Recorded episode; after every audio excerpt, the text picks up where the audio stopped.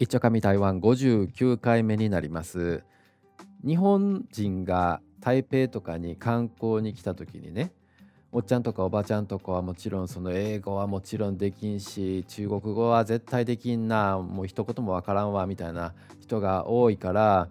飲料店とかでタピオカミルクティーとか注文する時とかまあ小籠包とかね食べたいなと思う時とかでもね大抵こう日本語で話そうとする人って多いじゃないですか。でもそれでもね、まあ、ディンタイフォンとかはね特に日本語が通じる人がたくさんいるからええけれども飲料店ですよ、まあ、そういうところでもね日本語ちょっとしたやり取りぐらいでもできるっていう人がね結構多いですよね。それが結構驚かれるんですけれどもで日本でも同じような現象がありえるかっていうとほぼないやないですか。そのね台湾人が例えば日本に行って旅行に行った時に中国語で話して通じるっていうことはまずほぼゼロほぼゼロに近いじゃないですか。もちろんねあの大学でそういう専門で勉強してたことがあるし今も現役でなんかこう勉強してるみたいな人がいたらもちろんありえるけれどでもその割合で言うとですよ。台湾はねほとんどって言うと言い過ぎやけれども結構な割合で観光地でね日本語を話せる店員さんがいたりするんですよ。うんまあ、日本の観光客はねいいお客さんやったりするから観光地ねティーファジエとか四冠ジエとかゾンさんとかねそういったところは、うんまあ、漏れなくと言っていいかその店店長さんもね日本語わかるアルバイトを雇ったりするっていうこともあるんやろなっては思うんですけどでも飲料店とかですよ。普通そこまでの対応はしないじゃないですか。あ日本語はできなくても、まあ、英語は多少ねあの値段が言えるとか聞き取れるとか、まあ、その程度でいいじゃないですか普通は。でも結構ねペラペラと日本語の応対ができるアルバイトを雇ったりもするんですよね。で結構このアルバイトで日本語話せる人を雇うのってちょっとお金かかるんですよ。あのアルバイト側もね分かってて大体日本語話せるんやったらこれぐらいはベースアップしてもらわな困るよっていう人が多いからあの雇うのってね結構リスクがあるんですよ。だ日本語ができるからといって仕事ができるとは限らないじゃないですか。だからすごい雇うのはまあ確かに高く雇ったけれどもあんまり仕事してくれへんみたいな人もいるかもしれないからね。うん、だからそれで考えると仕事もできるわ日本語も話せるわってなるとそのアルバイトにしとくのはもったいないでっていうぐらいの人材だと思うんですけれどもねでもね構それぐらい日本語ができる台湾人が溢れてるんですよ。もうそう思うなと思うのが自分がもうこう台湾の会社に勤めててねで2社経験してるんですけれども会社台湾の会社で前の会社は日本語話せる人がめっちゃ多かったんですよ。もちろん日本のお客さんもいるからそういった人を直接対応できるほどもうビジネス日本語バッチリみたいな日本語を話せる、まあ、台湾人の人もいるしあの多少の日常会話程度やったらできるっていう台湾人もいらっしゃってですよ。で結構まあ直接ね、まあ、日本のお客さんと関係があるような仕事をしてる人がもちろん日本語話せるのはすごいですけど全然ね関係ない仕事をしてる人でもあ実は日本語話せるんですよみたいな感じで言う人がおるんですよ。あもったいないなっていうぐらいでもやっぱりねそのぐらいもうたくさん日本語話せる人がおるからもうレベルが高くないと日本語ができる仕事っていうのがなかなかもらえないんですって。うん。そうだからもう日本語を使って仕事をしてる台湾人っていうのはかなりレベルが高いと思っていいんですよ。まあ、その飲料店とかはそんな高くないかもしれないけれどもそういう普通の会社、うん、サラリーマンみたいな人とかでもねあの日本のお客さんと対応するっていうようなもう人はもうすっごいレベル高いですよ。だからそういう人でもねやっぱりなかなかそのイントネーションはその日本人っぽいかって言われるとそうではないけれどもまあそれでも十分ですよ。もうすっげえなと思いますもん。なんでそこまで難しい言葉知ってるんっていうほど。自分のやってる仕事とかはねあの特にインターネット関係とか結構専門的な言葉が多かったりするし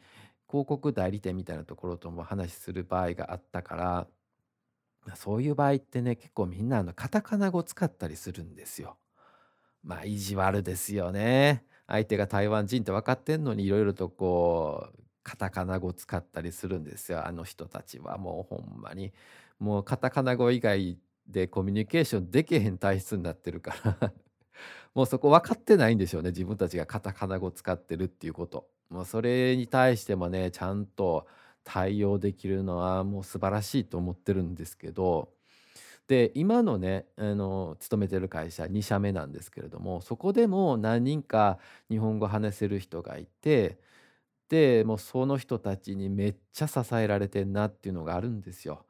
毎週月曜日の朝朝礼があってね1週間何しましたみたいなことを報告したりするんですけれどもそういった時にもこうチームのリーダーから自分に対して中国語で質問された時に答えたけれどもその答えが間違ってた場合にこそこそっとねチャットでね「あの答えってこういうことですよね」ってちゃんと確認して「ああそうやった聞き間違えとったごめん」みたいな感じのことでちゃんと説明してくれたりするんですよ。もうね、こういう人たちの存在がなかったら、今の仕事は絶対できへんなって感じで、自分もね、確かに、うん、6年近くいるわけですけど、まあ、ちゃんと勉強してけえへんかったか悪いんですよ、自分がね。ちゃんと中国語を勉強 真面目にしてへんか悪いんですけど、まあ、せやけどやっぱり、え、結構な年になってくるとねなかなかこう単語とか覚えても覚えても抜けていくんですよ。せやからね、全然ね、まあ今のところは成長をせえへんなみたいなことに思ってるんですけれどもね。だからせやからこれからまた仕事変えようとかって思う時にやっぱりそういうちゃんと台湾の人でね日本語できる人がおらんとうんもう仕事変わるのは無理やろなっていうふうに思ってるんですよね。でもまあこういうねめちゃくちゃ高等な日本語を話せる人が多いっていうのがちょっと弊害になる時があっててで今の仕事のことなんですけどもその台湾の人が日本語に翻訳するやないですかそれをまあ日本のサービスとして出したりする時にちょっとやっぱ違和感があったりするんですよこう言葉に対してね。あの勉強したこう教科書通りの日本語やとなかなかこううまくいかん場合もあったりするやないですか。